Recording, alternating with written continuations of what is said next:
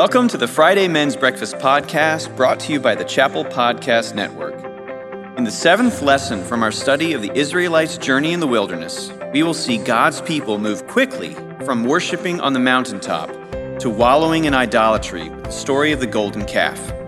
So open your Bibles to Exodus chapter 24 and join us as we continue to learn how the journey from bondage to freedom points us to Jesus Christ.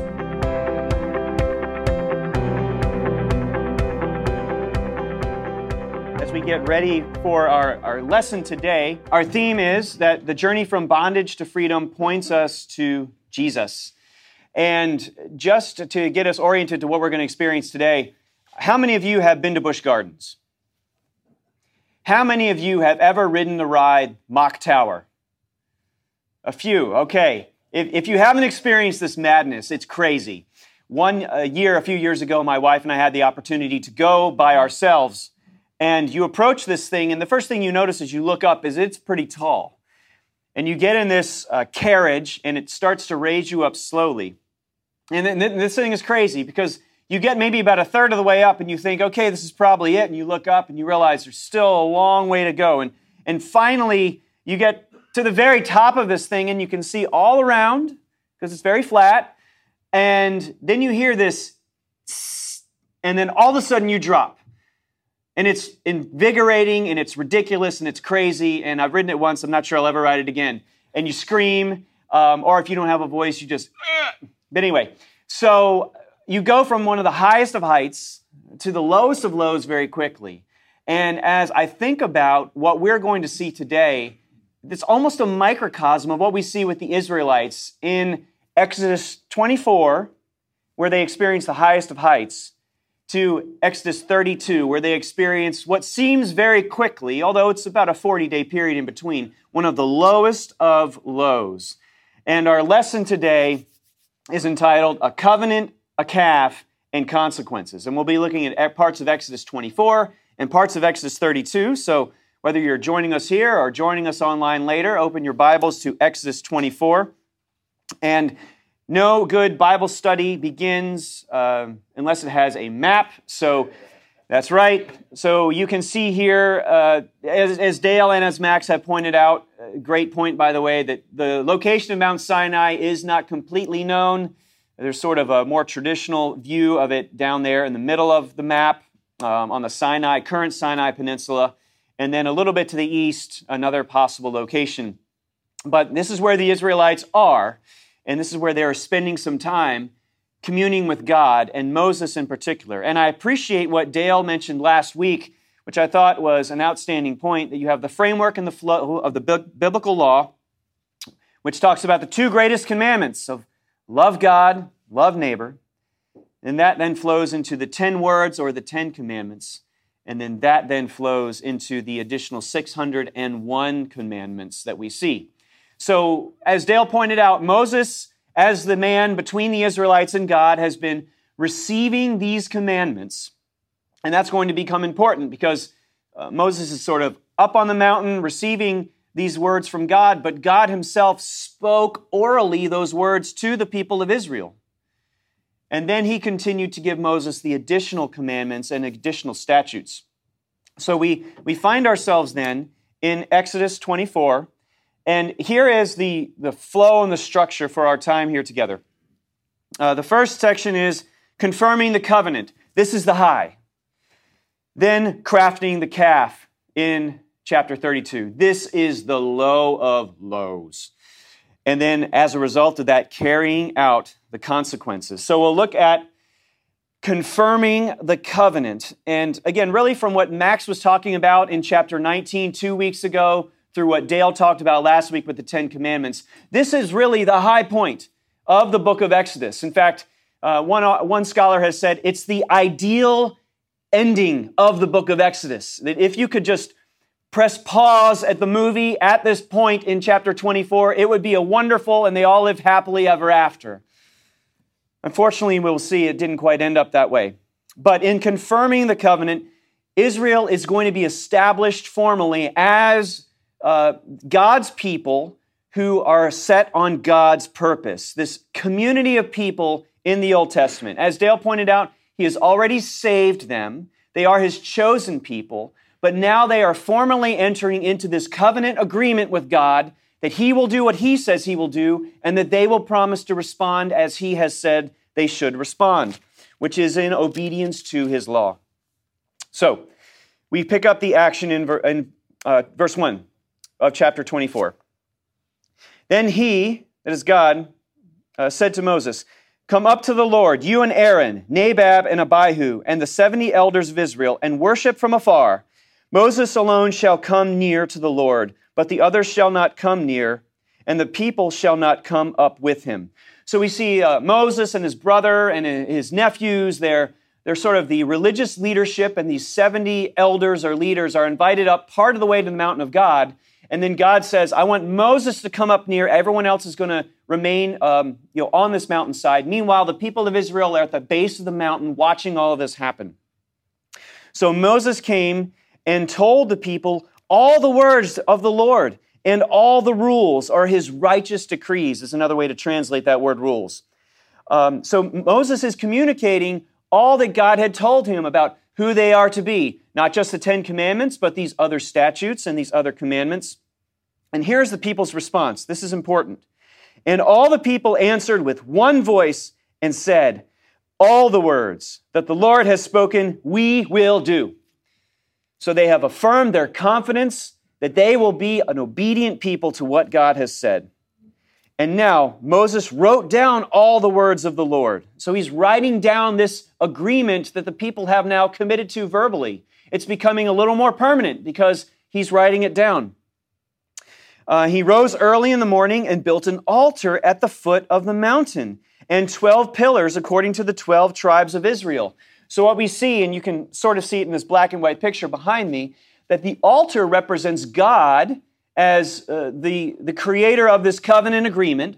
And then the 12 pillars represent the nation of Israel coming into this agreement with God. It's going to be this formal ceremony, much like uh, you know, a formal, formal legal ceremony or a, or a wedding ceremony that joins man and woman. And uh, we continue in verse 5. And he sent, sent young men of the people of Israel who offered burnt offerings and sacrificed peace offerings and oxen to the Lord. And Moses took half of the blood and put it in basins. He put this blood from these oxen in these large bowls. Um, and then uh, he threw the other half, he threw against the altar.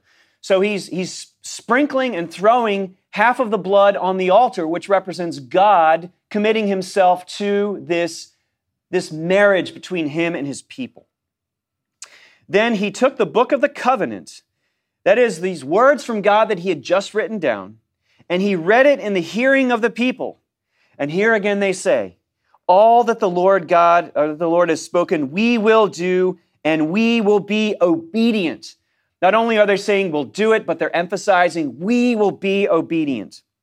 And Moses took the blood, this is in the basins, and threw it on the people. Now, I, you know, in, in our medical profession today, you're not seeing many people in hospitals on purpose throwing blood upon the patients. That's probably not very um, sterile.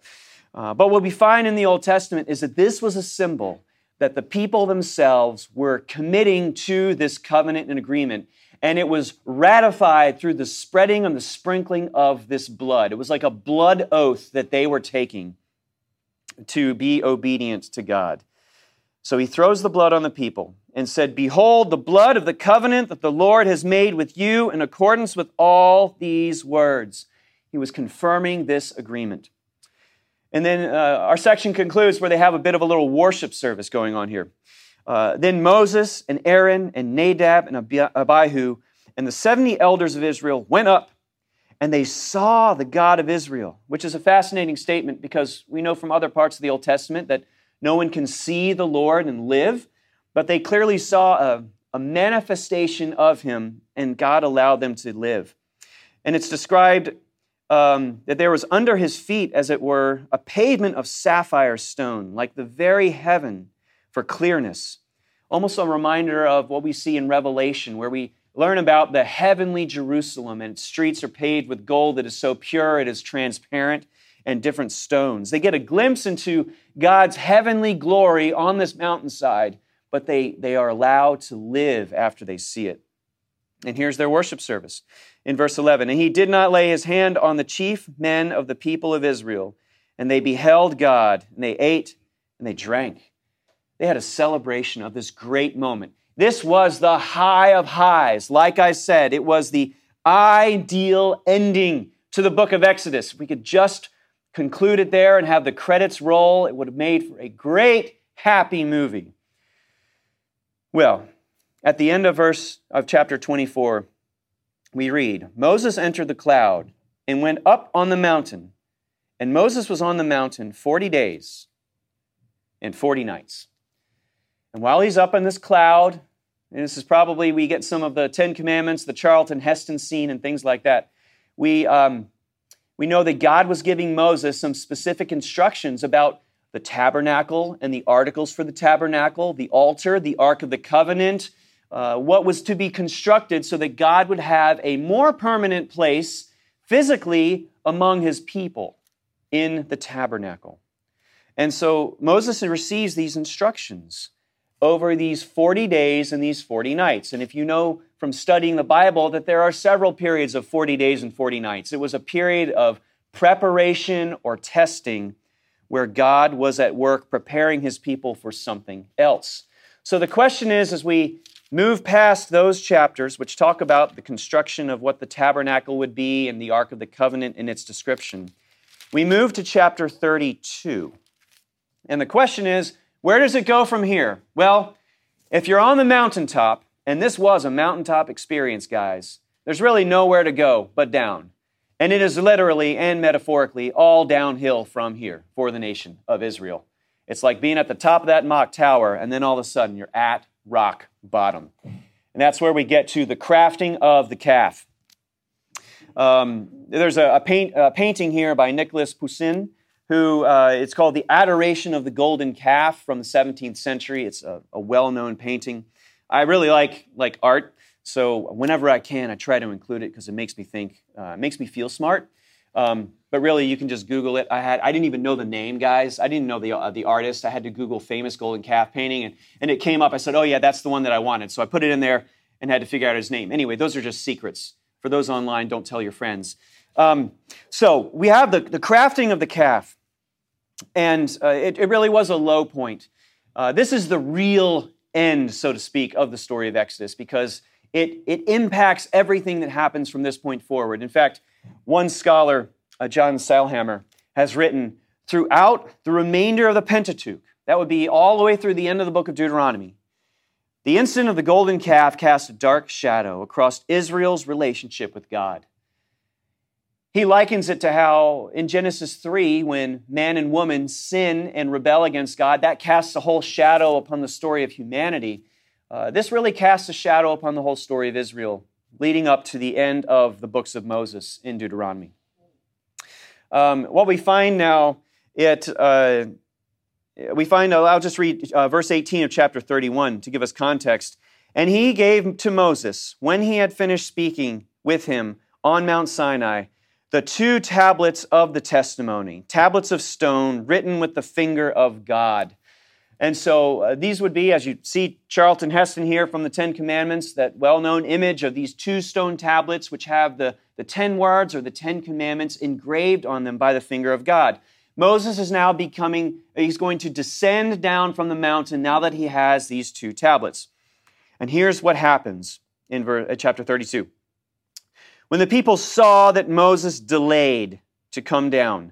Now, I'll just pause there. That word in Hebrew means uh, to um, essentially to cause to feel shame or disappointment. So it's not necessarily that Moses was delayed, but from the people's perspective, he was taking too much time. 40 days and 40 nights, they were growing more and more concerned with each passing day. And I suppose on a human level, we can't blame them. I mean, if we were there, we'd wonder what's happening in that cloud. And maybe after two days, you think maybe he's coming down. And after a week, well, still no Moses. And the troops are beginning to get a little bit restless. And what we find the 40 days and 40 nights was a testing time for Moses, but also for the people of God. Because they began to grow really insecure. Because Moses was their only mediator between God and themselves. And they started to grow concerned that maybe, just maybe, something had happened to him. Maybe he had been killed. They couldn't see into the, the cloud. Maybe he had decided to get up and leave and walk off and spend the rest of his life alone with the Lord. They didn't know. But they started to grow insecure because they started to believe that their only access point to relate to God was now being taken away. And what we find is that their, um, their insecurity with their impatience led to idolatry.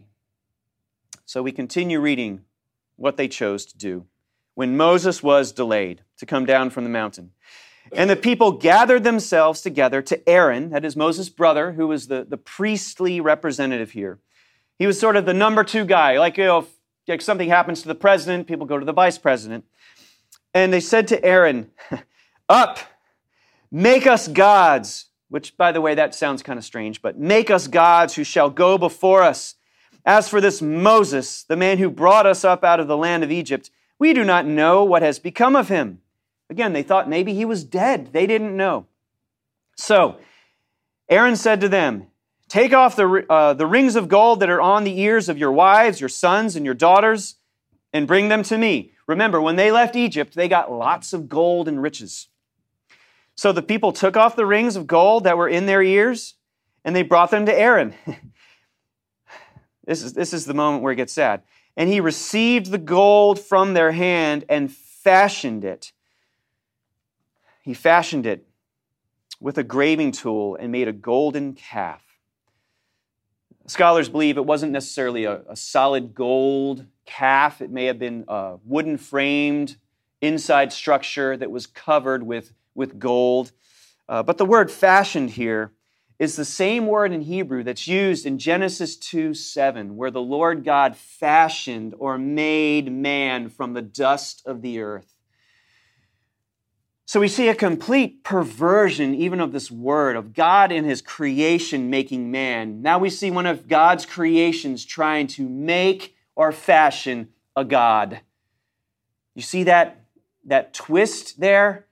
Um, it's a sad moment. And it's a sadly ironic, ridiculous moment that there is a thought that you can make a God who will go before you. And here's what Aaron says These are your gods, O Israel, who brought you out of the land of Egypt. What?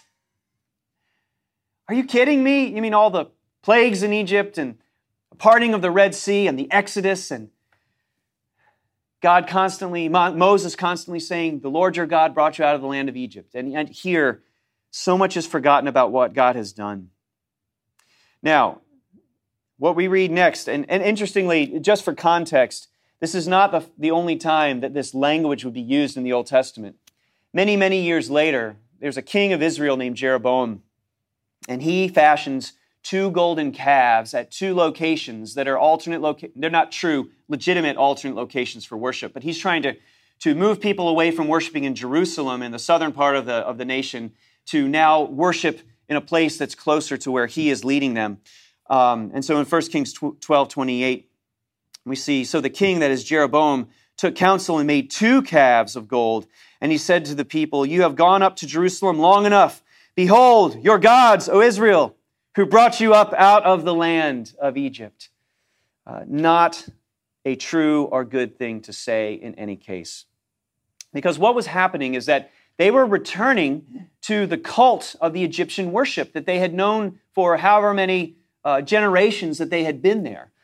Uh, the calf or the young bull was known to be used in, in ancient worship for pagan cults because it was seen even as the beast that the gods would ride on, so it was associated with the gods themselves. And this was an association with the cult of Egypt that often used bull or calf imagery in its own, its own worship. So Aaron then, in verse 5, when he saw this, he built an altar before it. He built an altar before this calf, and Aaron made a proclamation and said, Tomorrow shall be a feast to the Lord. Now, commentators are sort of split. Was Aaron trying to sort of make up for what he had done and create an altar for the Lord? And oh, maybe if I just put this altar to the true Lord here, maybe they'll worship him and forget about the calf? Or was he trying to elevate the worship of this calf even more? Um, it's, it's kind of split on what exactly his intentions were.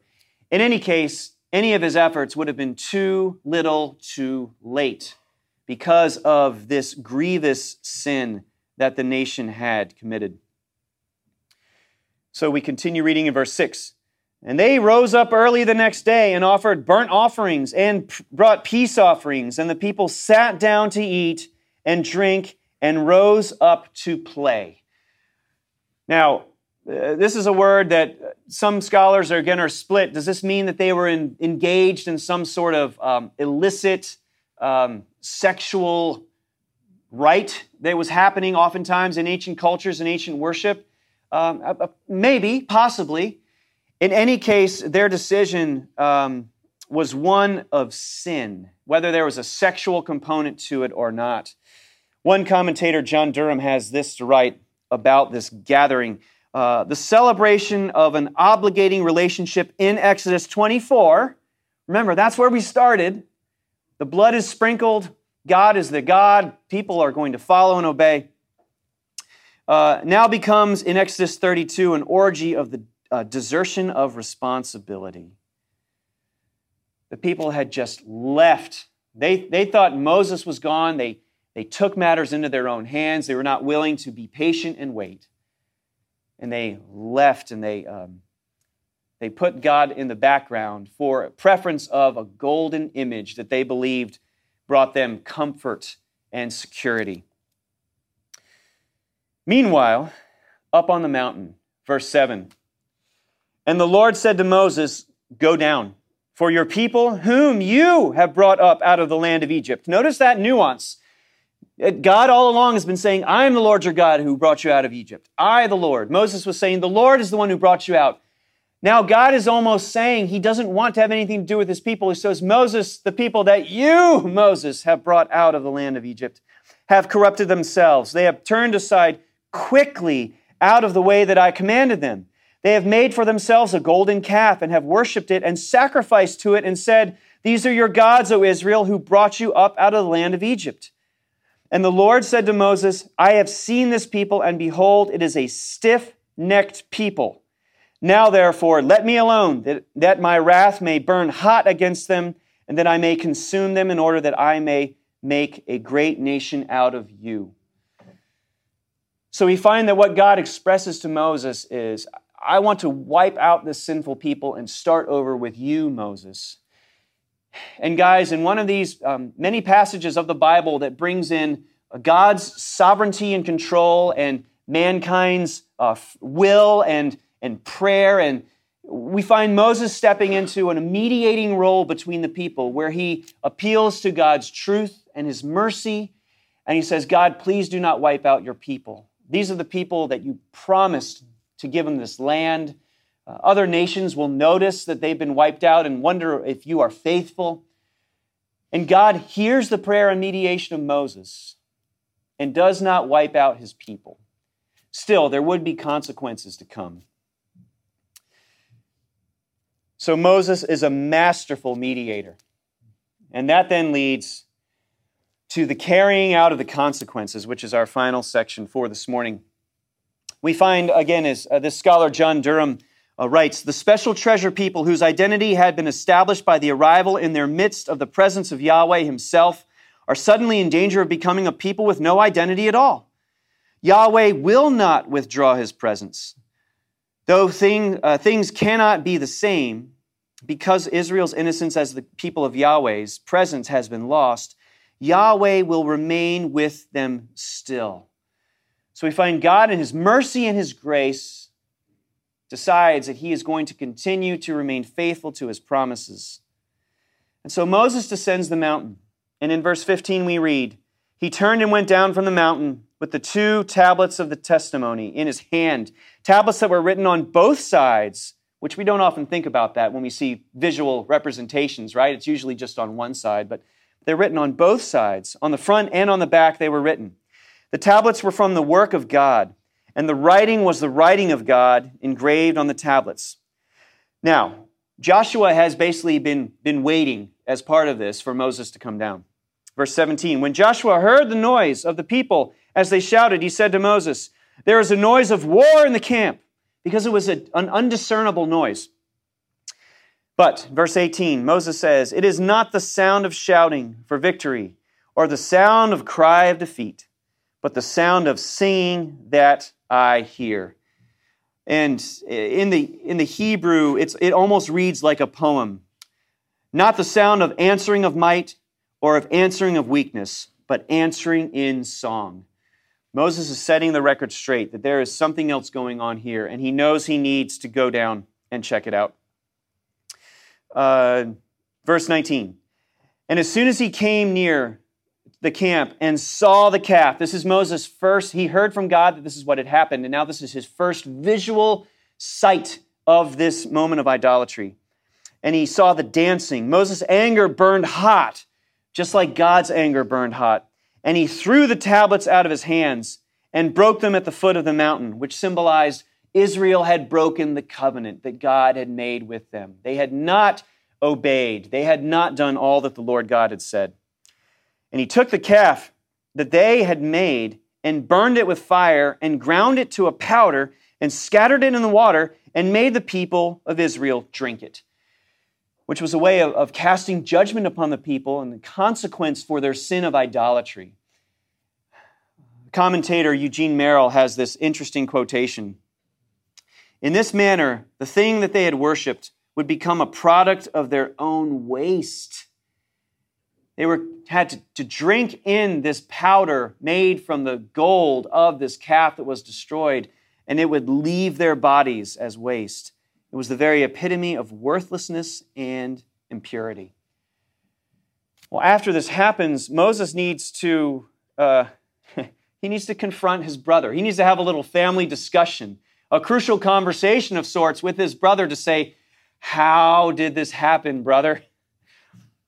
In verse 21, Moses said to Aaron, What did this people do to you that you have brought such a great sin upon them? And Aaron said, Let not the anger of my Lord burn hot. Well, it already was. Uh, you know the people, that they are set on evil. For they said to me, Make us gods who shall go before us. As for this Moses, the man who brought us up out of the land of Egypt, we do not know what has become of him. So I said to them, Let any who have gold take it off. This is, this is, read the humor in this, okay? So they gave it to me, and I threw it into the fire, and out came this calf. As if this, this is just the epitome of, uh, of ridiculousness and defensiveness. Aaron's blaming the people. He's not taking any responsibility. He's saying, It was just such a hard situation, Moses. You know how evil they are. And he's not even taking the full responsibility. Out came this calf. We continue on. And when Moses saw that the people had broken loose, for Aaron had let them break loose, uh, they were running free, they were running amuck uh, to the derision of their enemies. Uh, surrounding nations would have looked at what the people were doing and said, This is a, a ridiculous group. Who is their God? They're, they're silly. Uh, then Moses stood in the, in the, gate of the camp and said, Who is on the Lord's side? Come to me.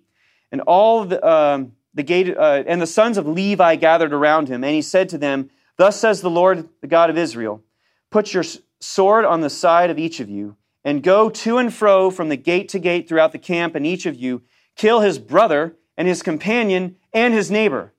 And the sons of Levi did according to the word of Moses. And that day, about 3,000 men I want to emphasize it, it was men that were slaughtered. About 3,000 men of the people fell. And, the, and Moses said, Today you have been ordained or consecrated, or your hand has been filled. That's how that word can be translated.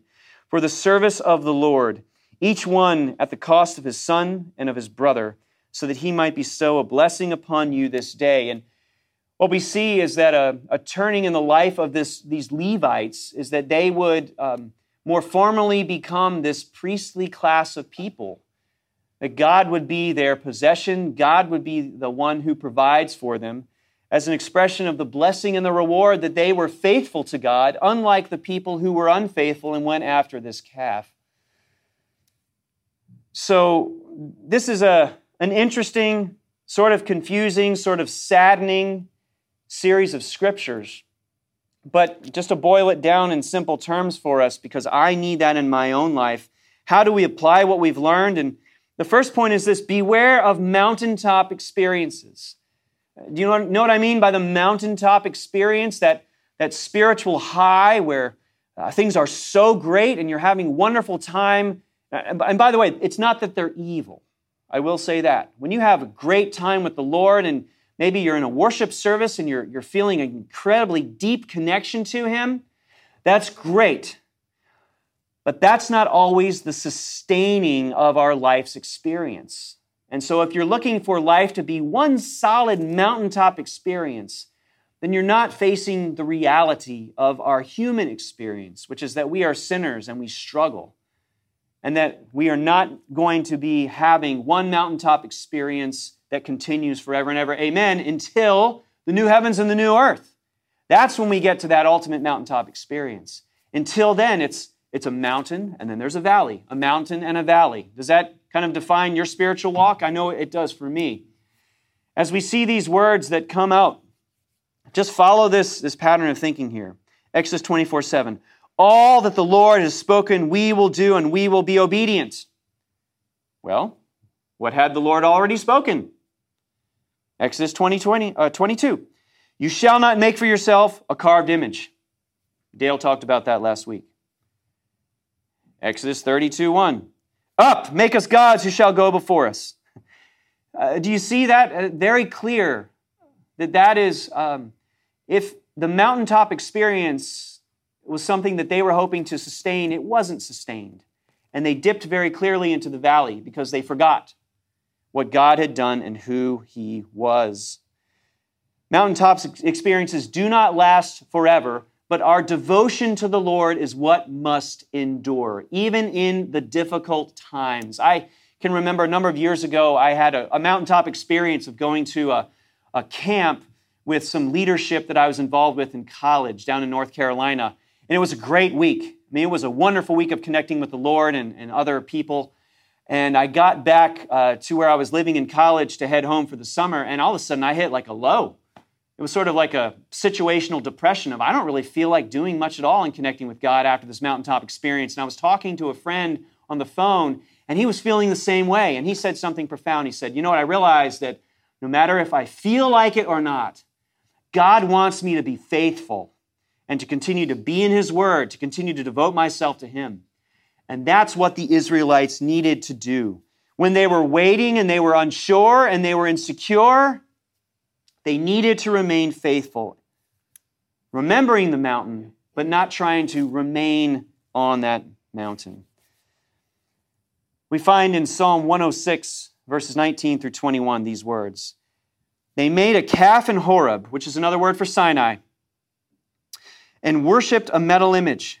They exchanged the glory of God for the image of an ox that eats grass. They forgot God, their Savior who had done great things in Egypt. And this was a pattern of their life in the wilderness, and it can be a pattern in our lives as well. If we forget the Lord, uh, the Lord our God, who has done great things, we will find ourselves seeking someone else or something else in the valley when we are waiting like the Israelites. We need to remember what happens on the mountain, yes, but we need to seek to maintain devotion to the Lord so that when the mundane valleys happen, we are remaining faithful to Him. That's why times like this are so important. That's why corporate worship on Sunday morning is so important. Yes, but in addition to that, daily time in God's Word, consistent connection with God's people, that sustains us through those valleys when we're not experiencing the top of the mountain. The next application stems from this, and that is to wait on the Lord.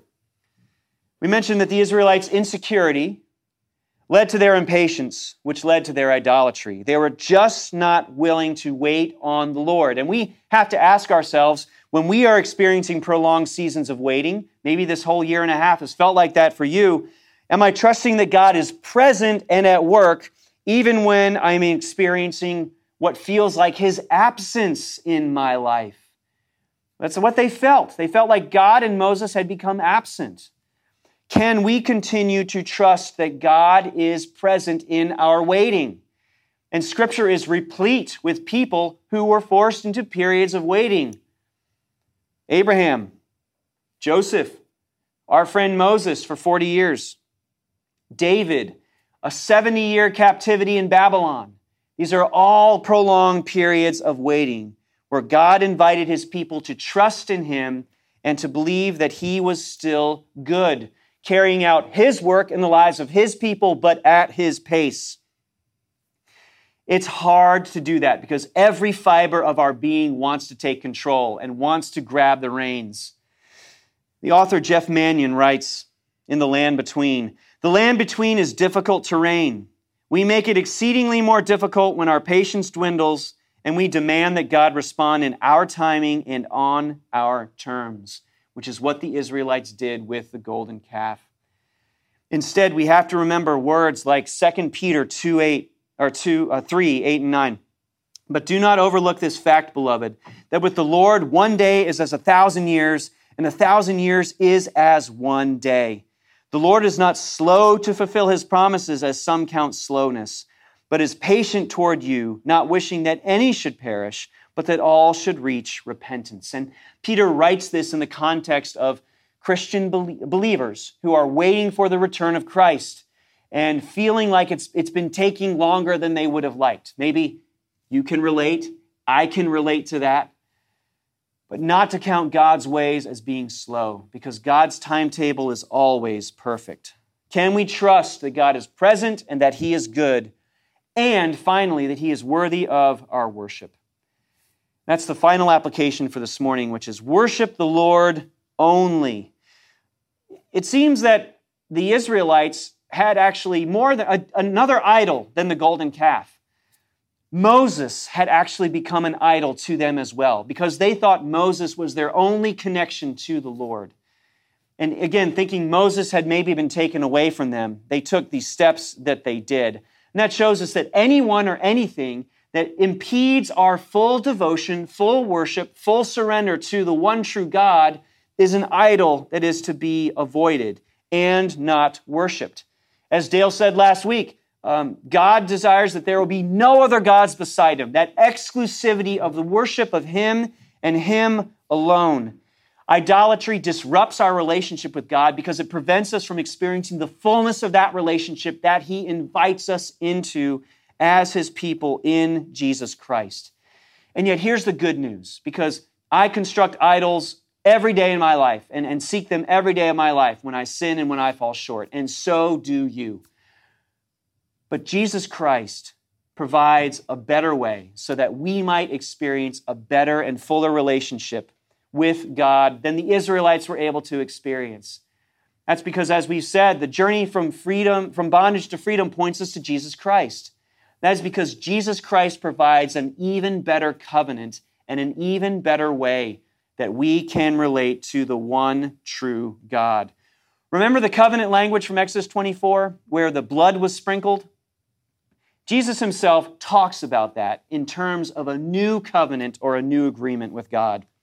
Luke 22 20, at the Last Supper, Jesus, uh, we read, and likewise the cup after they had eaten, Jesus says, This cup is poured out for you. It is the new covenant in my blood we see that Jesus is better than Moses. He's a better mediator who mediates a better covenant that we are privileged by grace to experience. And the author of Hebrews writes extensively about this. Hebrews 8 6. But as it is, Christ has obtained a ministry that is as much more excellent than the old as the covenant he mediates is better, since it is enacted on better promises. And then finally, Hebrews 12, 22 through 24. But you have come to Mount Zion. Again, referring back to this moment of the Israelites being confirmed as God's people in Exodus 24. But you have come to Mount Zion and to the city of the living God, to the heavenly Jerusalem, and to the innumerable angels in festal gathering, and to the assembly of the firstborn who are enrolled in heaven, and to God, the judge of all, and to the spirits of the righteous made perfect, and to Jesus, the mediator of a new covenant, and to the sprinkled blood. There's our reference one more time that speaks a better word than the blood of Abel. Guys, no false God can ever do this. Only Jesus, the one true God, can accomplish this incredible work of this new covenant, inviting us by His grace through His shed blood that is then sprinkled effectively by faith upon our hearts and cleanses us and invites us into an incredible relationship, the forgiveness of our sins, and eternal life. And he invites, he invites everyone to enjoy this incredible covenant relationship if we simply surrender to Him by faith and trust in Him as our Savior. Beware of the mountaintop experiences, wait on the Lord, and worship the Lord Jesus only. May we be a man who does this this week as we continue to be faithful in what He has called us to do, finding the freedom and the forgiveness that comes through Christ, who is a better Moses, who mediates a better covenant. Because the journey from bondage to freedom points us to Jesus. For our prayer, I want to pray this uh, benediction from the book of Hebrews for you. Now may the God of peace, who brought again from the dead our Lord Jesus, the great shepherd of the sheep, by the blood of the eternal covenant, equip you with everything good that you may do his will, working in us that which is pleasing in his sight, through Jesus Christ, to whom be glory forever and ever. Amen. Thank you for joining us for the Friday Men's Breakfast Podcast. I hope you will join us again next week for the next leg of our journey. For more information on the Williamsburg Friday Men's Breakfast, please visit wcchapel.org slash men's breakfast. Have a great week.